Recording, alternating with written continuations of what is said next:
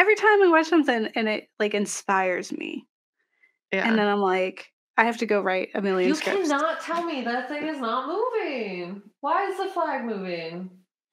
the red was the red part seems to Yes, be moving. The red right? keeps moving. It's moving. It's Babe. not. It's the it's the light is adjusting to you and then not adjusting to you. You can't let me sit in here with ghosts, Gabe. That's all I'm saying.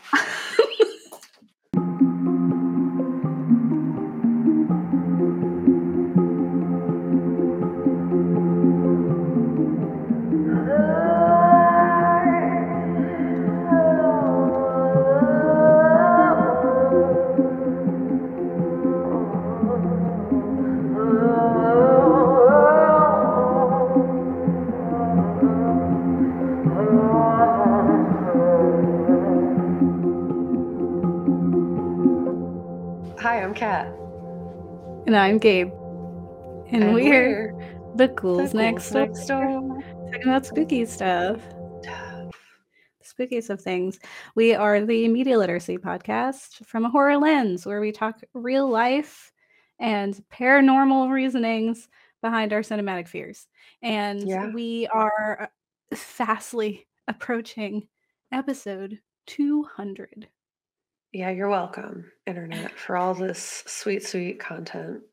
And to celebrate 200, we uh, decided to do these two special episodes preluding uh, episode 200. So Mhm. last week we were talking about Kat's fears of the ocean and all Yeah. the creatures under it, and also combined with my fears of being trapped under there because we don't Yeah. belong. Uh, Fear, respect, it's a little of both. But today we're talking about your fear, Gabe. we're talking about my fears and it was kind of it was interesting an idea to to find what to talk about because but like kat has always been very open about being afraid of the ocean Mhm. and my fears like i've always said my fear is the common sense phobia which is the fear of another person murdering you which Yeah. does come into play in this i will Yeah. say um but it was more like what can we watch that will freak me out in some way and Mhm. we succeeded like at first i was like am i gonna have to watch another space movie because that's just claustrophobia and it's just gonna be like Yeah. underwater but actually in space because i can't deal with it if like you can't leave the place because the environment will kill you Mm-hmm. and i just if i all your fears are super reasonable. i mean the ocean to a degree is reasonable yeah. um just like i don't want to be trapped Yeah. um i have literally taken doors off hinges yeah. because they wouldn't open the way they were supposed to and i was like there's no way Yeah. there's Yours no are just way. trauma responses. there's no Logical trauma responses where you're like, I have experienced fear. So I can't be trapped in a place. I need to know where the doors are. I need to not be Yeah. crammed. You know what I mean? They're logical. They're logical I things. Like when i go into like a bathroom like if it's at a like a restaurant a store Mhm. someone's house it's a bathroom i'm not familiar with i do have like a small panic when i close a bathroom door that it's gonna lock and i'm gonna be stuck in there like and it's like i'm not gonna die someone's gonna be out there someone's gonna let me out but Mhm. it's just like just the idea of being in there confounded with like also like the embarrassment of being locked in a bathroom Mhm. It's a whole thing so i can't but when it comes to horror films because like as claustrophobic as i get it really doesn't like i don't get afraid of those films so i was like what does scare me in horror is also my like one of my favorite parts of horror because it scares me right? and that is Mhm. found footage or like paranormal content because um, for me i think one i, I love found footage because i love suspending disbelief and Mhm. disbelieving whatever you tell me about this footage i'm like i'm gonna believe this story and i've always been really fascinated by the um like those paranormal shows where it's just like Mhm. uh, we've been haunted by a ghost and it throws cups and it leaves messages and like you know those things and it's like sci-fi or investigation Yeah. discovery and it's like a per like a this poor woman who's just like my husband left me because i talked about the ghost too much and then there's like the the recreations of like mm-hmm. thing, and it's like an actor that like was inspired by this yeah. person, but in no way looks like this person. And they're just like, there's ghosts in my house. And the husband's like, I have to leave you. You talk about ghosts too much. Those things. Yeah. And they're haunted by the ghosts of their ADHD. Yeah. Because um, yes. they put stuff down, they don't remember where they put it. And they, they're too, yeah. I'd be like, must have been my cats. I yeah, right. also, cats don't prepare you for ghosts because they just make crazy sounds all the time to the point where you're like, what is that? But you're like, it's probably the cat. Mm-hmm. Where like any other person who doesn't have a cat would be like, what is that actually? Because I'm the only one here. yeah. Um, it also yeah. works the opposite way. If you're somewhere there isn't a cat, like if I'm sleeping somewhere else, like an Airbnb, hotel or something, oh someone God. else's house, they don't have a cat and there's a noise, and I'm just like, oh, it's just a cat. There is no cat. then I have to remember, and then I have to be scared. What is it? Like my initial gut reactions, like everything's fine. It's just cats doing things, and it's like no. Yeah, but then when it's not, here. yeah, and I I think I've always been really interested in them, and I've never really gave it much thought, like mm-hmm. why I would be drawn to those shows or why I really cared, but I really, really love them. But I also have like it's the only horror that gives me like a physical reaction. So like Kat, mm-hmm. your face goes numb when we watch yeah. certain things, and that's when you're like, Yep, that was scary. My face doesn't want to be here. Um, and paranormal things do that to me, not with face numb, but my eyes water. Mm. Like, and it's just like I can't control it. It's not a thing like I want to cry or anything. It's just like when I watch or listen like even if it's like an audio recording and they play it back and they give you little subtitles um mm-hmm. like of course i'm going to hear whatever it is that you wrote there i'm going to now hear it the way that you want me to and yeah. i'll just start crying and yeah. i'm just like what what is happening to my body right now um and i was like is it like do i have like a emotional response like am i like feeling a way about like ghosts or something? Like, am I like, it's sad that ghosts are real and that they're trying to communicate with us? like, because I don't feel afraid of them in the same way. It's more just like, I feel bad for them a lot of the time. Although, after watching this film that we're going to talk about, I thought there was ghosts everywhere, and all I could think of is like, what if I turned in the darkness, like rolled over in my bed, and there was a ghost there? What do I do? I just be scared. And so, yeah, reasonably, like, yeah, if a ghost is standing at the end of your bed crying, it's a reasonable thing to be upset about, or at least creeped out by. Yeah, um, yeah. So I don't know if I. Uh, and if someone does, like maybe we could do some research into it. If like other people are drawn to paranormal and what the reasons are, then I'd mm. be really mm. interested. And also, like, when uh, we were doing research for this episode, we found some, like, ab- about the paranormal, um, what do they call them? Like, the the photography, spiritual photography. Oh, yes. And it was like spiritual photography, which is like photos where there's like a ghost in it and it's mm-hmm. like from like the 1800s um was this big like wave it came alongside this big wave of like spiritualism mm-hmm. and like in a moment where people were kind of uh, looking away from religion but looking into the occult like it was just yeah. this time period where people were like we want to talk to the dead uh, there's a lot of dead to talk to in the mm-hmm. 1800s in this time like there's a lot of you know there's wars there's pandemics there's all kinds of things that are affecting people that you love so you want to be connected to them. So there was a fascination with what happens when we die which turns yeah. into like can we communicate with them? Are we still here? What is a soul? How do we capture it? Like all those things. And i was like that's really cool. So i'm just like is there some like like lower level like internal thing that just like subconsciously i'm not thinking of? Uh obviously because subconscious. That happens when i watch paranormal films yeah that's like activating that like my feelings of being like but what if there is another side how do we yeah. talk to them i feel like a lot of people like negotiate that because it's like we don't actually have an answer we kind of never will unless we find a way to actually communicate with the dead um because once you're gone you're gone like to us like you know you mm-hmm. don't really mm-hmm. know what's next so i think there's a natural curiosity that comes um as well as like desire to like kind of still want to be here after you're gone, especially if you go too soon or Mhm. in some sort of like really stressful way.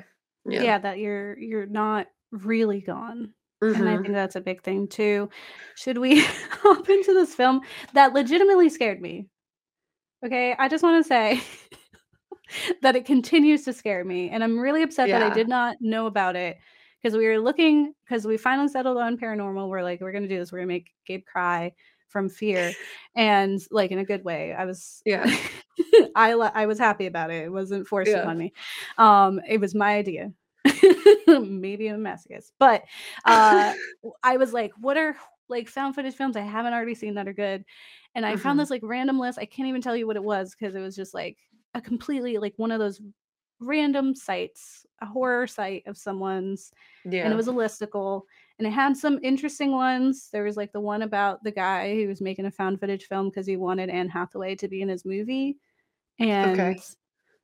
then he like kidnaps women. I don't know. It was weird. Oh yes, I know which one you're talking about. Yeah, I don't know what it's called. Kidnap you're about. women to like it was like be my cat or something. And Oh, um it's what it was called. Yeah, yeah, uh kidnap women who were supposed to act in like cats. in place of her to show her what the film is about, but they didn't do a good job. So then it goes off the rails. We did not watch that because I was like, that's weird. Uh, but I was also like, it gives me creep vibes, and I it does go in line with the common sense phobia. So it was a Mhm. maybe. But then there was this one, and it stuck out to me, Lake Mungo. And what stuck out to me was that it said it was Australian. It's found footage. It's one of the scariest movies ever, people say, and Huh. that it was an exploration of g- grief. And Yeah. there was this article that was like, everyone loves Babadook, right? About grief and horror. But everyone forgets Australia already did that. like they've done oh. it before Babadook, actually. And it was through Lake Mungo. And I was like, what is that? That sounds like a film we would love. And also, like, because I was like, if paranormal is something that's making me sad, then this would be a great exploration to find out like how grief and found footage can Yeah, tie be together. mixed really well. Yeah. So we watched Lake Mungo, and in my uh, research for the film, terrified, like reactivated how scared I was. And it's not even like it. There's no jump scares. There's Yeah, no. no um like it's not the classic horror that you think of and it's not done in this grotesque way where it's like we're trying to scare you it Yeah. felt real it felt very, Very, much. Yeah. so and that's because of the filmmaking um and so it just stayed it's staying with me for forever so Yeah. definitely You still hear things in the night, and you're like, Yes. we didn't have time like throughout the week to watch it when we usually would have so we were like okay we'll just watch it and like right before we go to late bed at night. Yeah, like literally right before bed. It was like 8 This is- p.m. we oh started God, it, which was a mistake. yeah because then immediately it was done i was just like uh i can't go upstairs i have to turn on every light in my house because i'm just terrified of it um Yeah. and then and my partner didn't want to watch it with me because he says um he's okay watching horror movies where the people go towards the horror like put themselves in the horror situation like texas chainsaw Yeah. but he doesn't like it when it's a horror movie where the horror comes to the people and it's Yeah. not something they choose and he's like no Yeah. because then it's like it feels too real um yeah. No, that's super fair. But why don't we hop in? I'm going to tell you about lake mungo. And it uh, i'll go through like what happens in the film but also dive into some of the like uh back end things some of the photo like um film cinematography things like Yeah. words are cinematography things about it um and also um i'll give a spoiler warning before i head into some of the twists and turns that happen uh, and i will also share some theories uh, or a specific theory that i found that confirmed my own feelings and i was like that has to be it um Yeah. but i will say this is a really amazing film definitely go check it out um we watched it on like tubi so it had It was uh, free. commercials, but it was free. Uh, although the commercials were kind of ill timed because it'd be like really suspenseful, like zooming in on a ghost, and you're like, and then it'd be like, buy these this toilet paper for yeah. Like, we're like really up. It was like dead kid, happy dating app. I don't know, or like something just like really cheerful, and you're like, this is not the same energy, and I'm confused. the mom being like, I wish my daughter was still alive, and it was like, do you suffer from? It's like, um, yeah.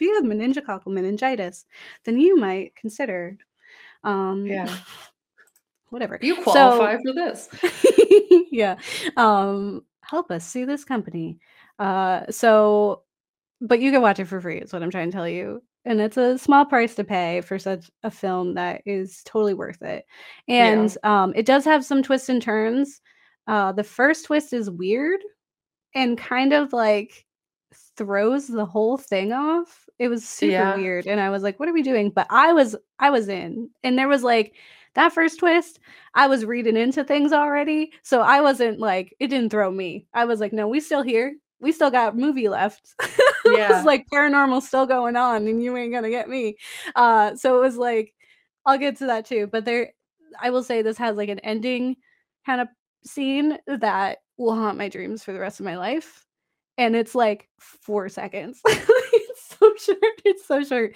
But some of those do that. And I get it because you could totally sleep on this film. Like especially the first like 20 minutes, you're like, this isn't even a horror film. This is just yeah. sad. And then and then it it becomes like unsettling and you're like, why do I hurt inside? like, what is this activated? Yeah. Why do I feel things? Yeah.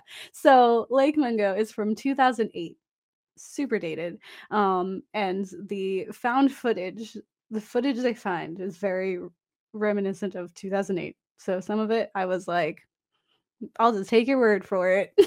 take your word that that's a thing. I can't yeah. see that. There's five pixels in this whole thing. Anyway, uh, Lake Mungo is about strange things start happening after a girl is found drowned in a lake, and it's directed by Joel Anderson, who essentially disappeared after this film. Um, oh wow! Just like didn't make any other movies like huh. hit it off with this, then didn't make any other movies. I found like on IMDb like a writing credit or something for this like for something recent, like 2021. But before yeah. that, nothing. Crickets. Um, which is like what? and like the actors aren't really like I try to look them up too, and I couldn't really find a lot about them, which is really interesting.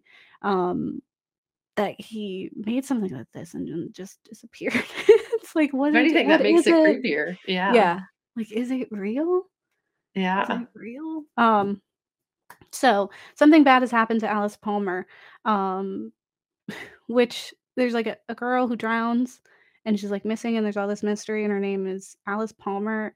And so while I was writing this, I was just listening to the Twin Peaks soundtrack. it's very Twin Peaks.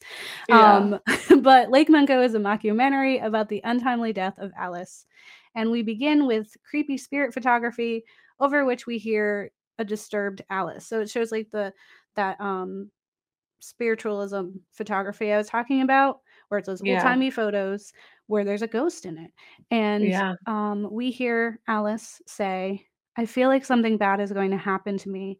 I feel like something bad has happened.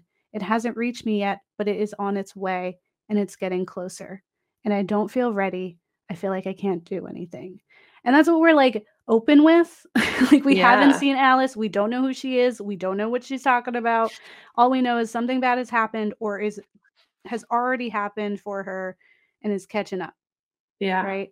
Um, on its way when the film like actually begins like when we actually get into what's happening uh we see interview footage of her family and friends talking about her and retelling what happens because essentially it's this mockumentary about a girl who drowned yeah and super sad but her brother uh, matthew and father explain the fateful day at the reservoir where matthew and alice had been swimming and when the brother decided to go back in he was just like hanging out and then he was like where did alice go and yeah.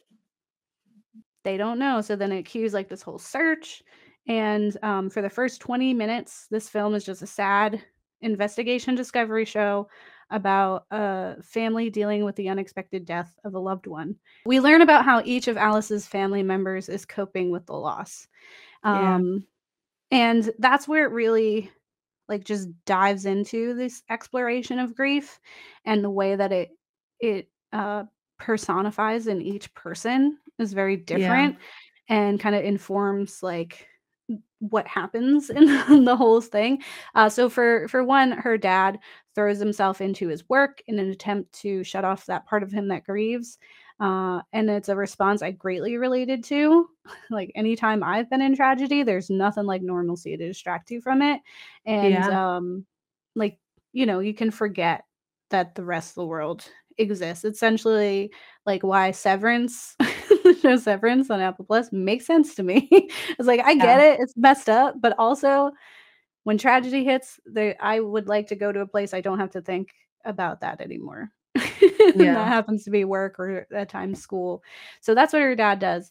And he's not exactly like disconnected from the truth though, because he does share like this pretty vulnerable story of him visiting Alice's room after her death. And he sits on her bed and he's like looking around.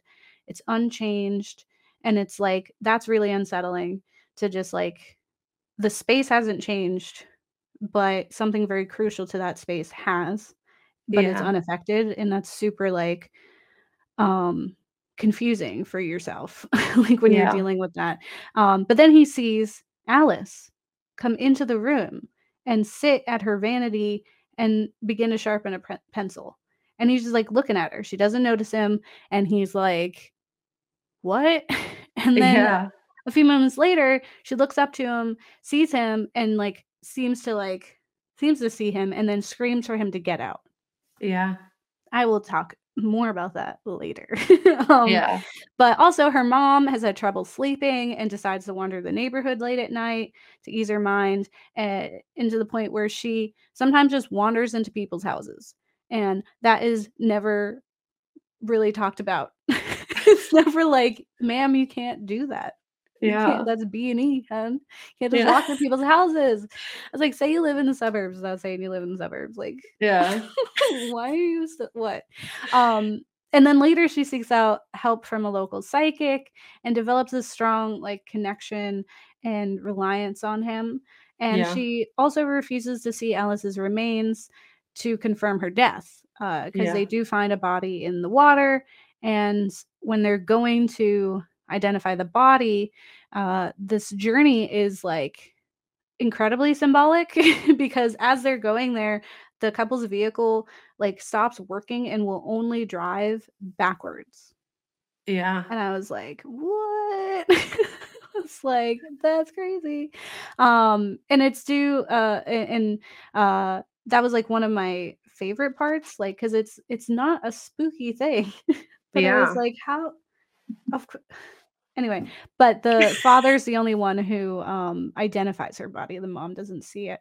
And then her brother, though he's mostly fine, has some inexplicab inexplicable bruising all over his body, which is never addressed as it simply goes away with time. They're Yeah. like, "We don't know where it came from," and then it just kinda resolved on its own, and the doctor just said it's a result of some type of trauma, Yeah. and that's it. Yeah. Uh, but besides that, he, like, begins a hobby of photography, and with this new hobby, he has decided to photograph their backyard repeatedly on different days, kinda show, I don't know, change or Yeah, over something. time. Um, and, uh, it's due to that, that begins that things get really supernatural all of Real quick. Mhm. Yeah. So it's like 20 minutes of, like the film Normal, is, like, yeah. totally normal, and then he takes this photo and he makes this chilling discovery by finding a shadowy and opaque Alice in one of the photographs, and it does that, like, slow zoom in honor. and Yeah. it messed me up because, like, they show the image, and when I when they first showed it, I was like, "Oh, she's over there. She's in the corner on the right."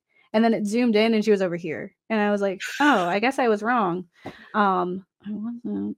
But I thought I was wrong because that's what they were telling me. What a great Yeah. film. Um, so uh, soon after, this other resident actually of the town captures what appears to be Alice again, but this time while he is out at the very place that she died. It's like this figure of her in the background. And so this causes the family to set up cameras throughout the house in hopes of capturing Alice in frame. Uh, and so Matthew's cameras run throughout the night. And at first, there's really nothing to tell. Then there's just one night where he catches Alice walk through the hallway.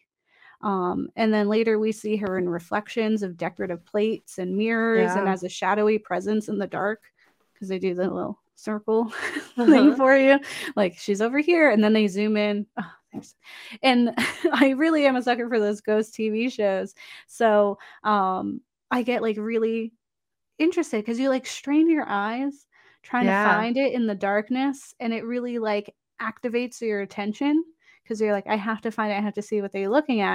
And then of course I like highlight it and circle it, and you go, oh, there it is, and you see it perfectly Yeah. like you see it like there's the face okay there it is um it's like when we covered dear david um the twitter uh ghost story that was Yeah. awesome and that was like the community would like circle and be like what's over there and it was like oh my god um or when they enhance the audio and then they put the subtitles and you're like of course i hear that Yeah. of course that goes to saying get out or like yeah. you're in my house It's almost like it's like your brain, not actually your brain ghosts. filling in all those pieces Yeah. that they're handing to it. you Yeah.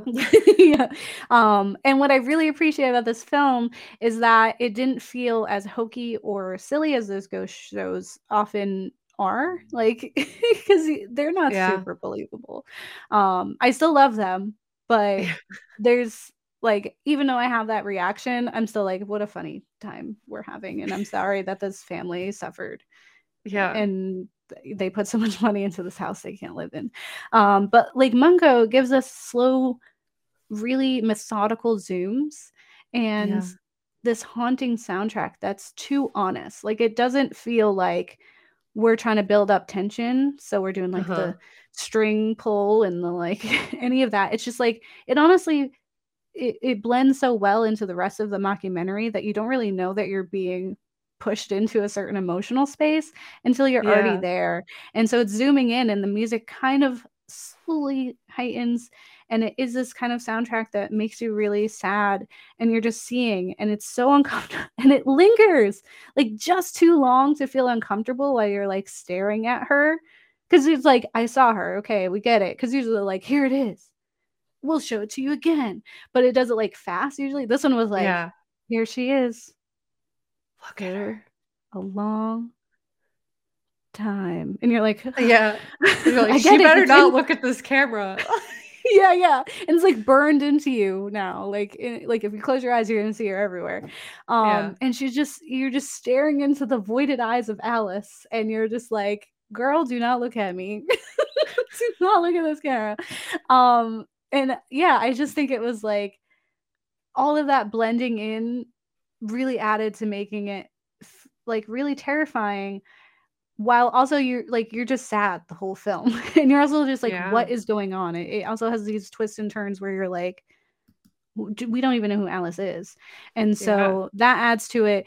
But as far as like the horror aspect goes i think that is really beautifully done to Yeah. provoke you to be terrified um, and this film is serious and it wants you to focus on the grief and pains of this family that is so desperate to hold on to Alice.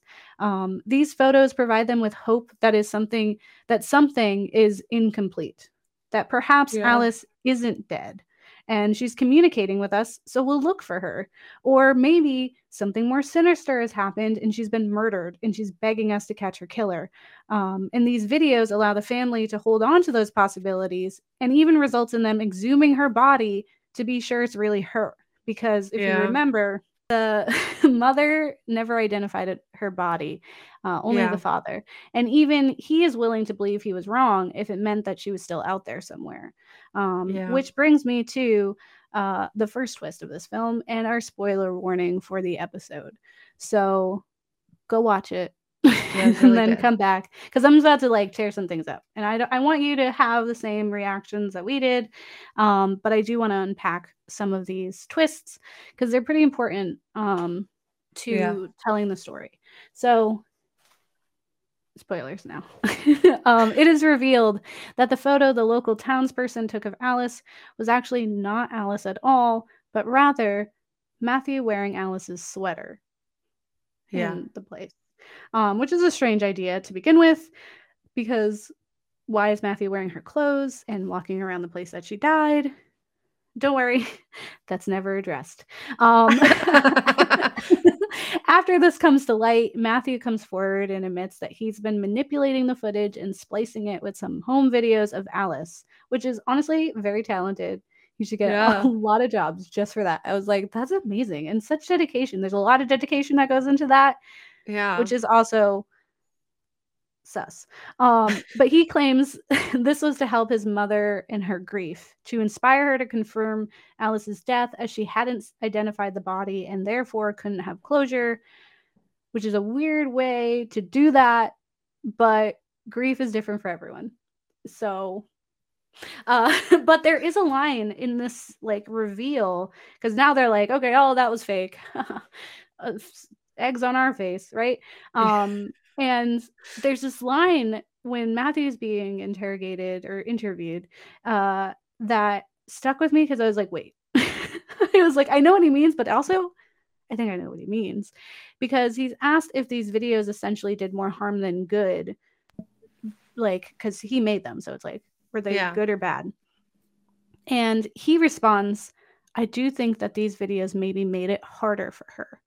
And I was like, next to Kat, like her could be obviously his mom, right? Like it made it harder for her. Like the whole intention was that she could work through some of her grief. So maybe the videos actually did worse. But I was like, or the her could actually mean Alice. And then it was hard for Alice, the ghost, to communicate with them because he made all these fake videos and now people are going to discredit any real videos that might Yeah. have Alice in them.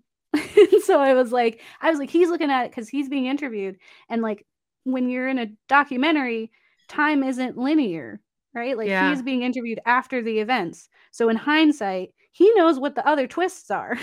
he knows what happens next. So he knows that maybe Alice really is a ghost and he made it harder for her to communicate with them. And I was Yeah. like, I was like, the ghosts are still real. Yeah. like Ma- Matthew out here doing weird stuff, but also the ghosts are still real. So yeah. um I was like anyway, the family actually finds a new video of Alice and they find it when Matthew isn't there. He is away on a photography excursion because he's Yeah. nine. Um, and so they decide that maybe there is some truth to the ghost images because Alice is working really hard. She's like, he's gone. This is my chance. Um, Yeah. and so upon reviewing the videos, like she just her the mother decides to watch all of them. She finds the one about Alice uh walking through the halls, which Matthew was like, Oh, I was wearing her her um sweater again. I walked Yeah. through the halls. It's like, okay, but if you were walking through the halls, there's a figure in the corner. There's a man in the image. Yeah. And I Who's saw the that? man the, the first time and I thought it was Matthew because I thought Alice was real. So I was like, oh, he just has a video of himself, but it's not him because he's Alice. so who's that? so then I was like, that's scary. Um, and they quickly identify this man as their neighbor. And so she investigates Alice's room and she finds a secret stash with a VHS tape. And the tape contains footage of Alice and the neighbor and his wife having a threesome. Yeah. And we don't know when that tape was taken uh, or made. Video was taken. Uh, but we do know that Alice died at 16. And though the age of consent is 16 in Australia, which is super gross, um, it would have been made earlier than her death. So it's, Yeah. it's a problem, is what I'm saying. Yeah. So they still need to be held responsible, but they fled town, simply disappeared, and it's hella sus. Um, Yeah. And so it could be what Alice, the secret that Alice wanted everyone to know. Um, that clearly she has all this baggage she wasn't able to tell people about. Um, Yeah. It's at this time when they're just like, I guess Alice was just trying to tell us about the tape, that Alice's friends come forward with another video. Uh, yeah. Uh, found footage film. And this one was taken before her death. So it's not a ghost Alice, it's a real Alice.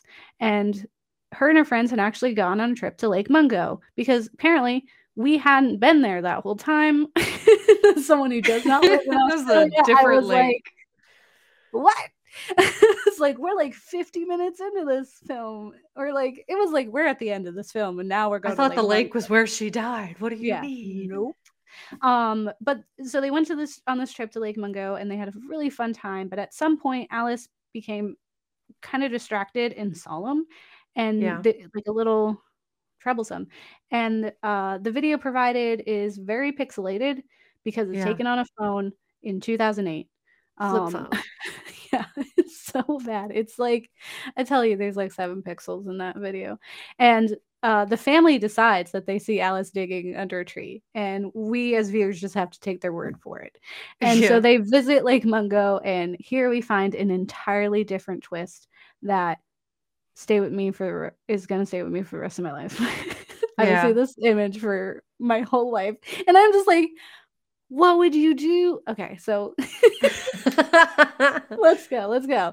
Uh, Alice had been digging under a tree, and what they find when uh, they dig there is a bag with all of her favorite, like most treasured belongings and her cell phone. Um, and getting rid of all your prized possessions is a sign of someone looking to unalive themselves, uh, which makes this revelation really heartbreaking because yeah. this kind of shows that Alice was resolute. She was ready to go. Um, yeah. And she was already kind of making those plans, which makes me really sad because she's obviously had all these secrets and she didn't, she obviously didn't feel like she could tell anyone because everyone like yeah. reveals, like when they find out that tape, no one knew like not a single like yeah. her boyfriend didn't know, her best friend didn't know, no one knew, and they were like, "It's weird. She didn't tell us." Yeah. like it's so strange. Um, and so she clearly was this isolated young girl who didn't have anyone to talk to and was doing some desperate things on her cell phone. So they uh, recover all her items and the cell phone, and they plug it in, they load it up, and on the phone, the family finds a horrifying video that will haunt my dreams and your dreams forever. And it's essentially that while wandering Lake Mungo alone uh, and filming video, again alone for some reason, Alice encounters a strange figure in the dark. And it slowly moves its way towards her and reveals itself. And the figure is Alice more specifically, dead Alice. Um, yeah. Her father recognizes the face immediately as the one he identified when they found her body in the reservoir. It was like so. I was like, "What? What would you do if you saw like what if you saw yourself dead? Your dead self walked up on you and was just like, "What's up?" And you're like, "No, absolutely yeah. not." Um, the film shows us a comparison of like the found body and the image. Show that image just enough times. Yeah. Um, and it's certain that it's her disfigured face and they're very eerily similar. Um, and this encounter, like with her dead self, led Alice to seek out the psychic, the same one that her mother had found solace in at one point, and she shares with him her nightmares and that awful feeling that something bad will happen or has already happened and just hasn't caught up with her yet. That's like super, it's so horrifying. It's a horrifying image.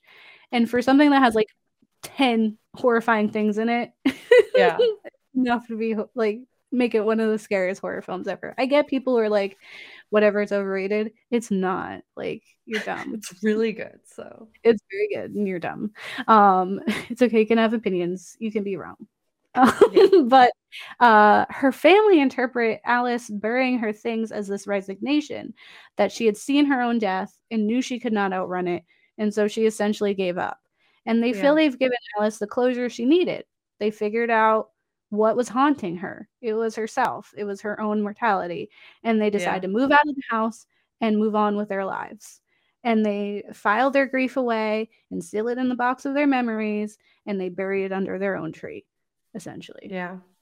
really all right however alice is still there um, in an audio recording of alice with a psychic she shares a dream in which she's in her own room watching her mother come in and her mother can't see her and doesn't know she's there and then she Yeah. leaves and it's really sad because we're seeing that at the same time that we're actually seeing her mom do that like we see Yeah. her mom go into her empty room look around not see her because she's done she got her closure and leaves Yeah. um and so you think like did the family leave too soon were all the secrets alice held revealed in the end yeah. why is her spirit lingering? Is it only to say goodbye? Like she's in the like they show her and she's in the window when they have this family photo.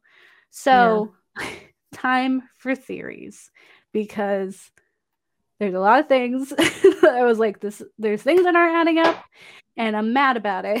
And Yeah. there's nothing that's like fully like they don't give you like here's what happened.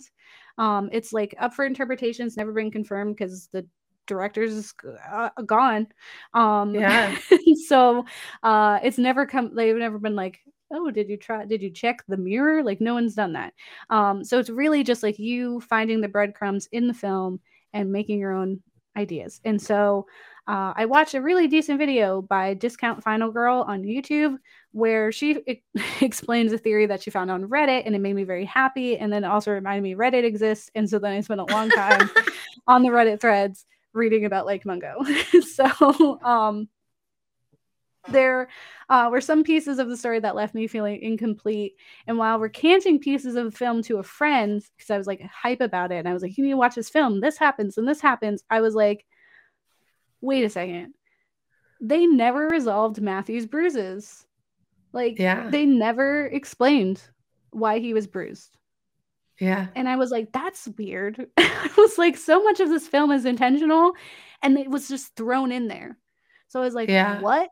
And so the biggest shared theory among watchers, um, one of them is like the neighbors killed her, um, which, you know, they left. So that could be. Some people think it's the dad because he acted like off, like because he went back to work and even like his coworkers were like, it's weird for him to just like be normal. Um, but again, I get that as a grief response.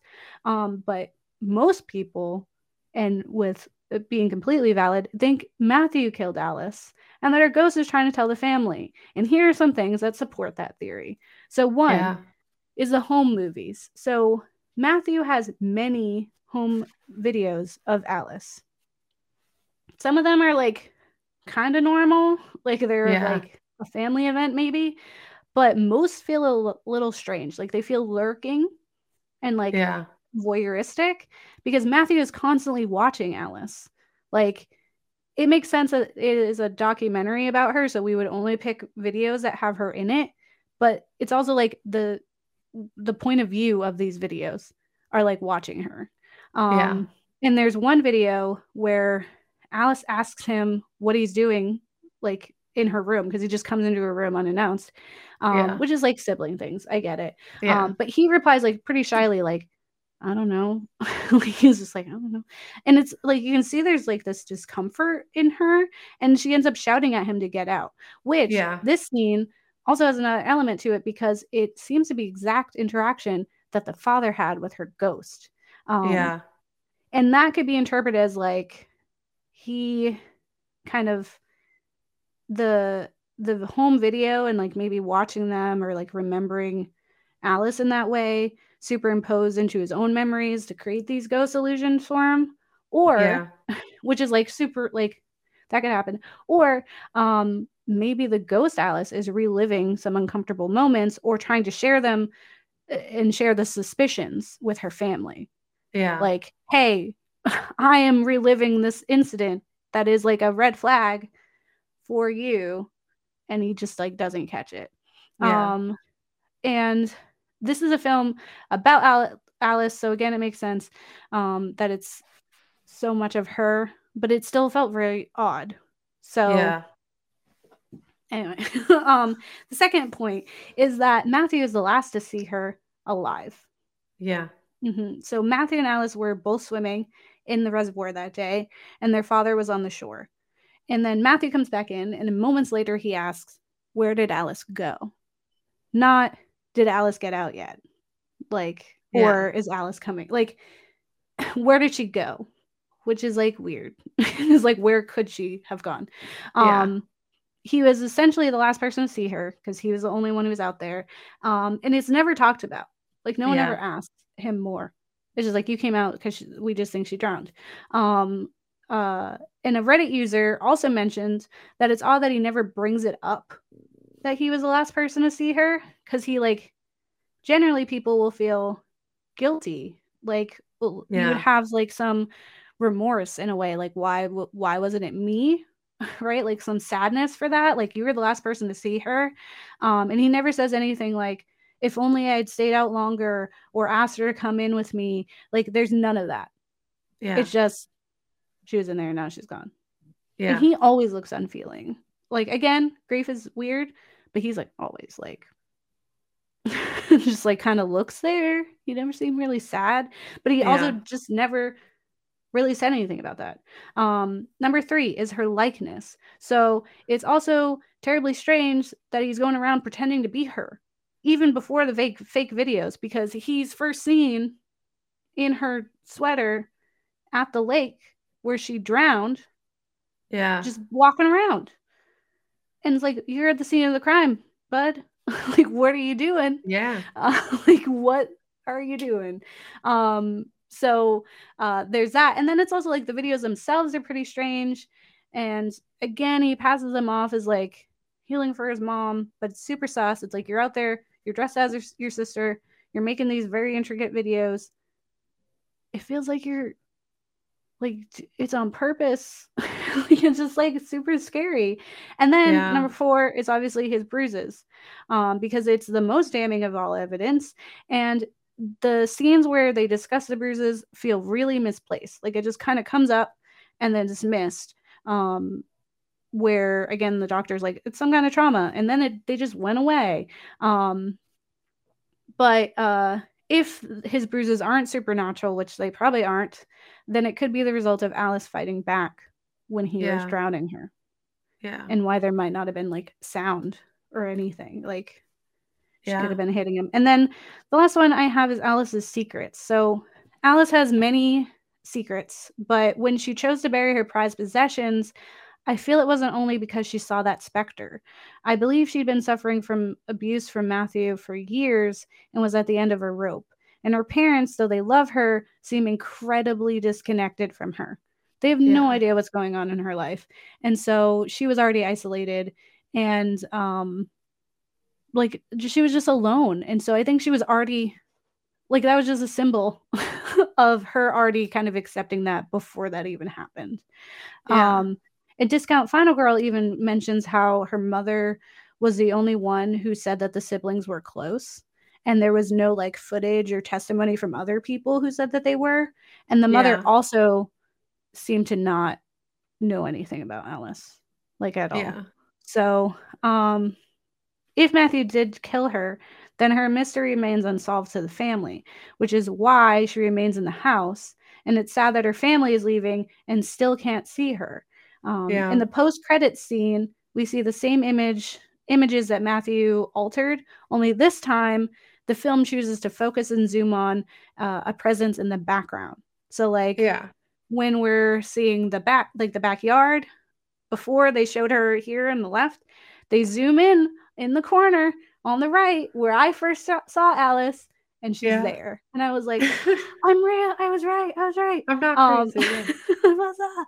and then there, there was another one um where they did that too where it's just like oh my god so they show that like uh, oh the one where he was dressed as her in the woods she was also Yeah. there too and so it shows that like alice was there and always had been and she was hoping that someone would notice and figure out what brought her pain and Yeah. it's as matthew had said his fake videos did make it hard for her um and essentially this story was not just about the grief of family feels at loss but also the pain, isolation, and understand misunderstandings of a young teenage girl who desperately wanted to be heard. Sad as hell. yes, it's so sad. I'm. And when I was looking up, I was like, I was looking up all these videos of uh, Lake Mungo and like Yeah. people's theories and stuff, and they would like show an image, and I was like, I. It's the middle of the day. but I'm home alone and the cats are making noises. And I had the window open and the door kept opening by itself. And I was like, I can't even no. stop. I can't even like research this film. I'm so afraid of it. out, yeah. it's real. It's very real. Yeah, no, it's genuinely very scary. And I mean, it was really funny because it was like, this is Gaby scare time. And I was like, no, I'm also very scared though. Like, even while you were recounting it, like, as you can see, I'm in a very dark room. I was like, I can't see what's behind me. What if there was something behind me this entire time? Like, and I was just Yeah. like freaking myself out.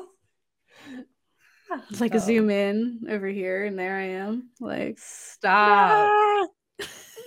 Dead me is standing behind me in my closet. Like, what? No. So yeah, I ended up freaking myself out while listening to you talk, which was fun. Um, like I got chills. I was like, do I did I get chills because I'm scared or because there's a ghost here? Yeah, it was like all the time.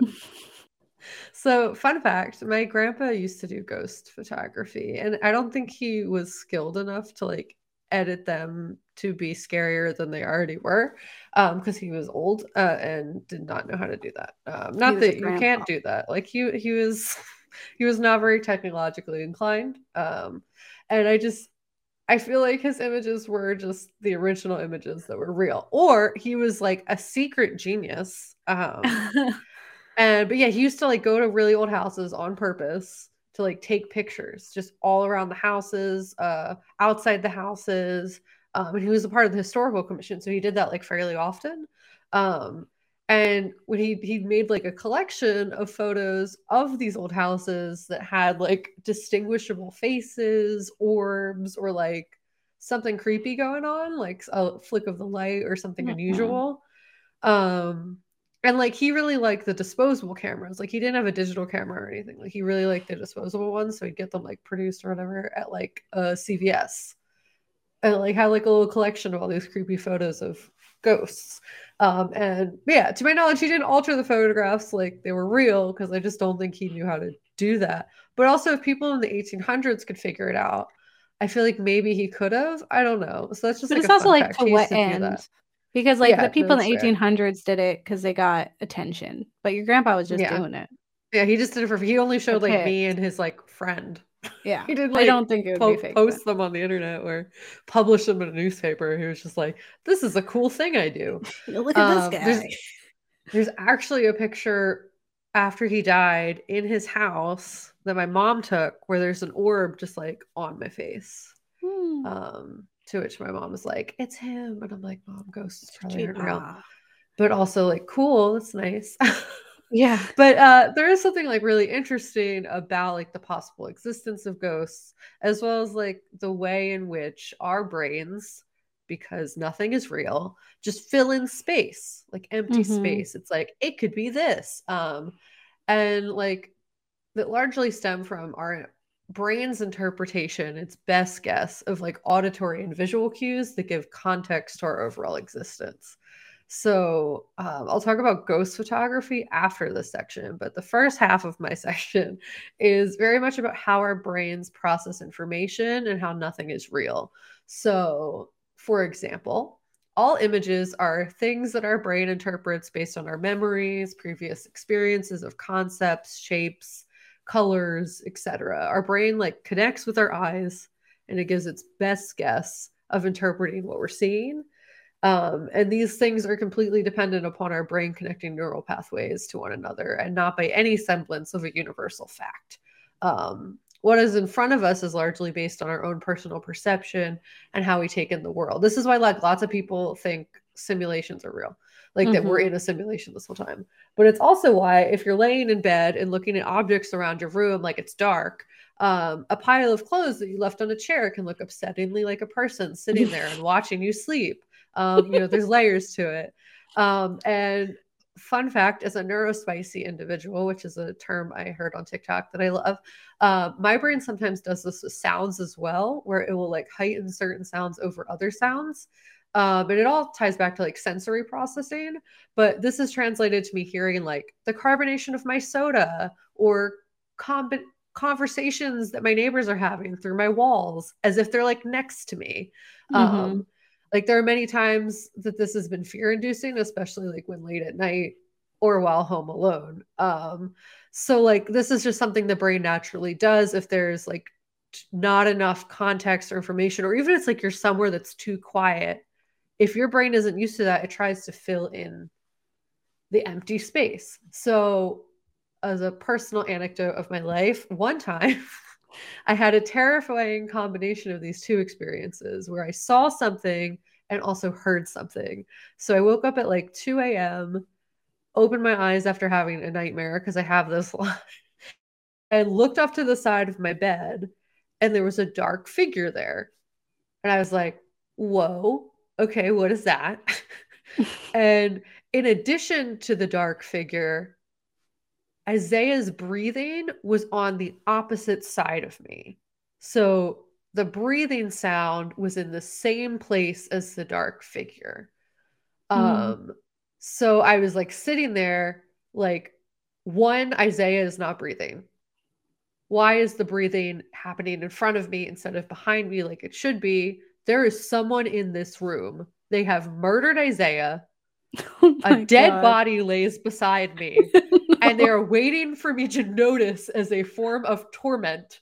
And I can't act like I see them because then they'll attack me. That is my horror movie watching self. That is exactly what my brain told me. And I was in pure terror. Like I couldn't feel my face. I was freaking out. And like this is like two in the morning. Isaiah is like asleep reasonably because it's two in the morning. And I'm just like, I I need to not react because the murderer will know. Um, so yeah, so that happened. It turns out it was a sweatshirt that was sitting behind my chair. um, and that yeah, my brain was just like, okay, breathing on one side, but we see something over there. So the breathing's over there now because it's just something it does sometimes. So my interpret interpretation was there's someone else in the room breathing loudly and watching me. Um, but the reality was uh there was nothing there. Isaiah was breathing behind me. I checked his pulse, and then the brain, my brain fixed the sound direction, which confirmed the fact that there wasn't actually a person there and calmed me down. Um, but all this is this to say that your brain is doing the best it can, and sometimes it's wrong in its processing. That can be both through like what we see and what we hear, um, as it's all like totally based on your own perspective and interpretation of events. Mm-hmm. Um, so a similar phenomenon can happen when listening to sounds as well, like that extend past just like the misdirection of sounds. But your brain will try to form distinguishable language from sounds as you hear them. So, for example, if you have text in front of you while you're listening to a sound, sometimes that can in- influence how your brain interprets it. So, this is why when you hear whispering or creepy moaning, you'll sometimes distinguish words being said. This is something that's been effectively used in horror films where you're using subtitles. So, to someone not viewing the subtitles or where subtitles aren't provided, it could just sound like anything else. It could like vaguely sound like words, but you're like, that's indistinguishable moaning. Mm-hmm. I'm not stressed about it. Like a little creepy, sure. But when you add subtitles to read, I will kill you, that is now what you hear and that's terrifying because you're like why is the voice going to kill you um, so your brain thanks the subtitles kindly for the context and then asks no further questions um, and this it's is like, also what it's like animal crossing because yeah. they, they're not speaking english they're speaking gibberish but the subtitles so you're like oh they're saying the words but fast yeah, no, exactly. Like you can like really hear it. And it's it really is entirely about perception, has nothing to do with what facts are, because facts aren't real, apparently. um, but some of the best horror films play on our perception of auditory and visual cues in ways that trigger fear or play upon our just natural curiosity. Lights Out is a good example of this, where mm-hmm. the fear in the film comes from the unseen instead of, and instead relies like purely mostly on sound design and like creating like eerie environments.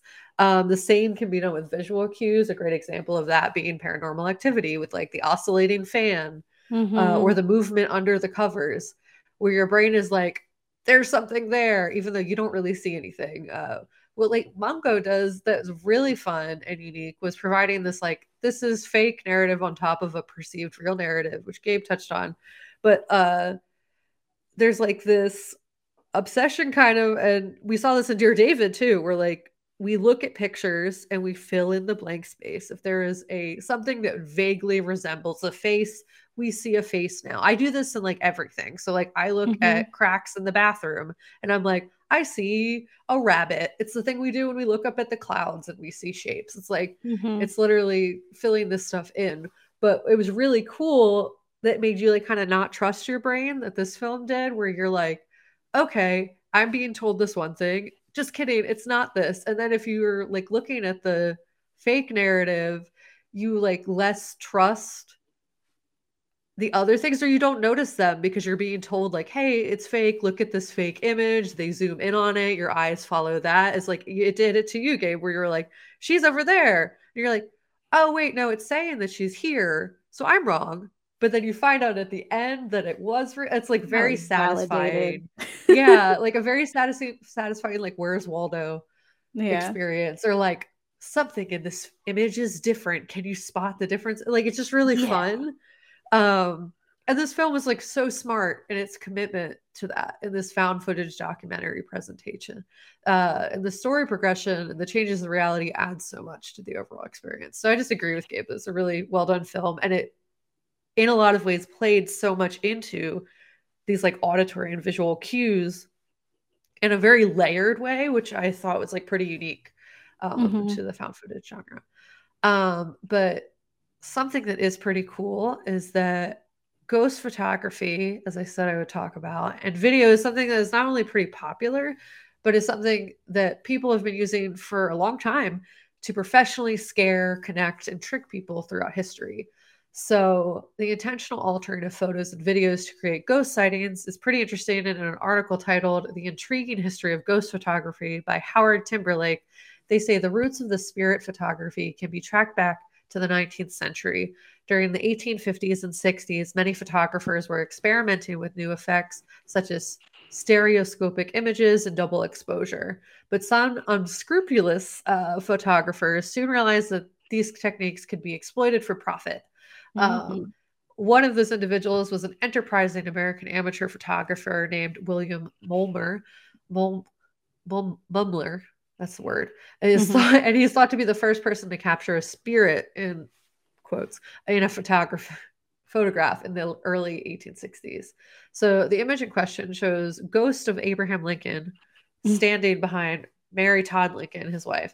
Um, and Mulmer continued to get more popular after that instance of people like wanting to see their loved ones captured in ghost form to present this idea that like they're still with us. They haven't moved on. The impact of their loss is like not as bad because they're still there. They're still with you. Mhm. um but they were actually accused of fraud uh but not convicted of fraud uh as well as confused as go- accused as going as far as to break into people's houses uh to steal images of their deceased relatives to essentially integrate them into these photographs. And That's apparently, there were also instances where, like, people who were still very much alive were put into these photographs. They're like, that's weird. And that's like kind of like what made them think it wasn't real. Um, it's also said this method was popular with individuals experiencing grief because it like provided a context for their loved ones um, and also like hope that they're still there, but also made them more easily exploitable by this person because they were willing to like pay good money Yeah. uh have these Just images. to have that. Yeah. Yeah.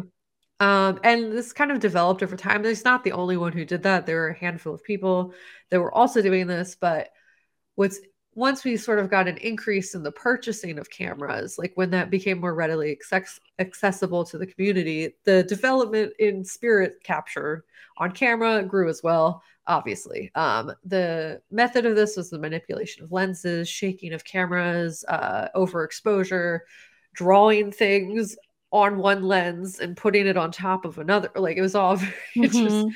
Mhm. Um, and you know, many methods, but there aren't really any images that I was able to find that are still under debate for their val- validity. Like it's all kind of been debunked as fraudulent. Um, but if you have examples of this, so curious, please send them to us. Gabe and I will both cry um, Yeah. if they're real. Um, Yes, please send us your ghost pics. yeah. Just um, those pics though. We don't want feet pics or anything else. feet would be welcomed to the horrifying possibilities of other things, Gabe. Um, don't send just- us photos.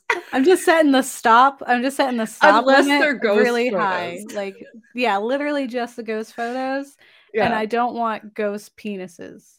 Just yeah, like don't say they're the ghost of your Yeah, I don't. I don't need. Ju- yeah, I don't need ghost genitals, just like in general. I don't think Yeah. I- Send us ghosts, literally, like actual ghosts. Uh, but fun fact with the development of cameras, we see a development in the capturing of spirit photography, specifically smartphones, interesting enough, Mm.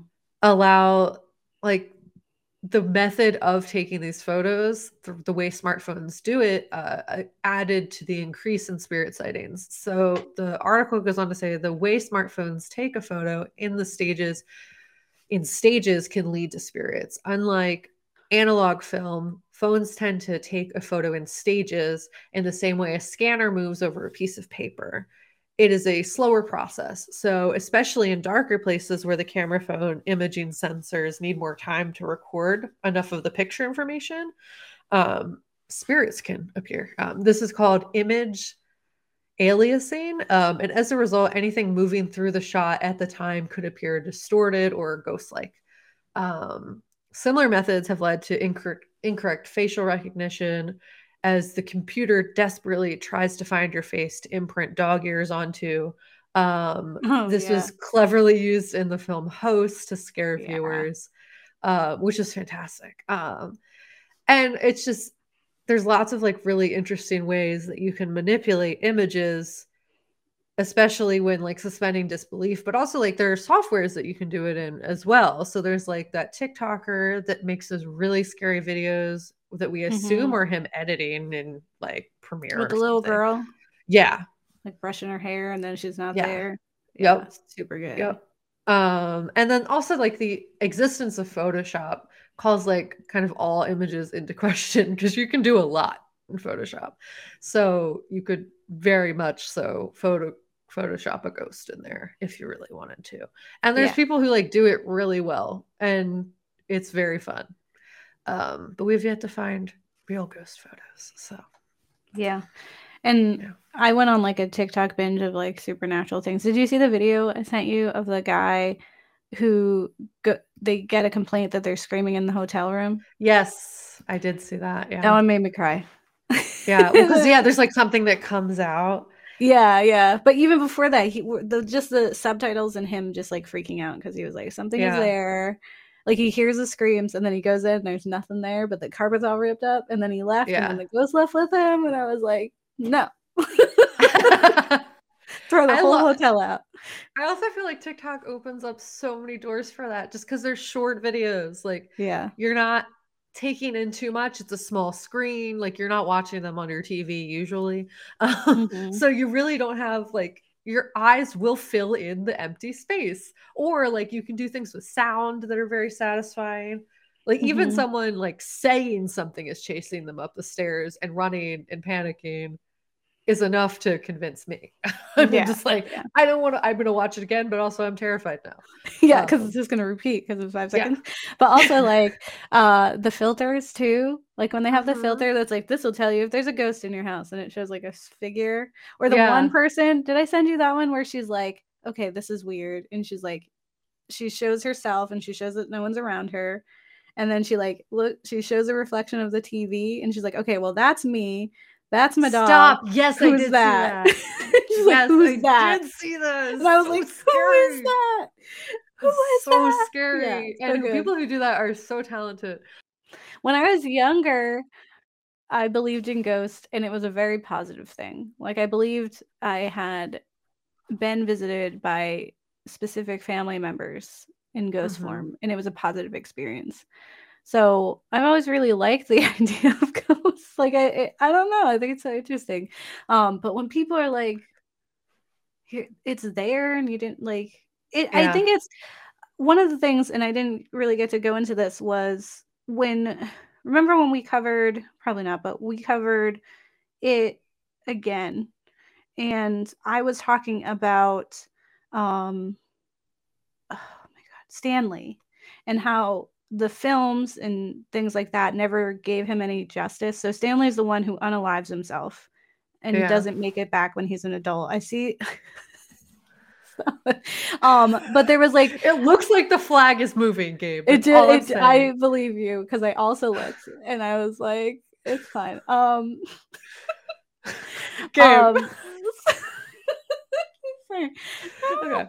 Uh, so Stanley, I, I just went on that whole tangent because I was like, Stanley needs more respect because when you're reading about him and you read about how like the the proof of this supernatural thing like totally derailed his whole experience and that's why he was susceptible to hurting himself at the end because he was like I cannot yeah. do this um because it was like so like like counterintuitive to how he viewed the world that it just ruined him and so yeah. I was like people need to put some respect on Stanley so that's I think why I think supernatural things like when they show the ghosts like because it's like to a degree it's a confirmation of there being something yeah. else there and mm-hmm. it's like up until now i didn't believe there's nothing there like but also i do think i believe in ghosts because our energy has to go somewhere but yeah um yeah so i think that's why it's scary to people because it breaks your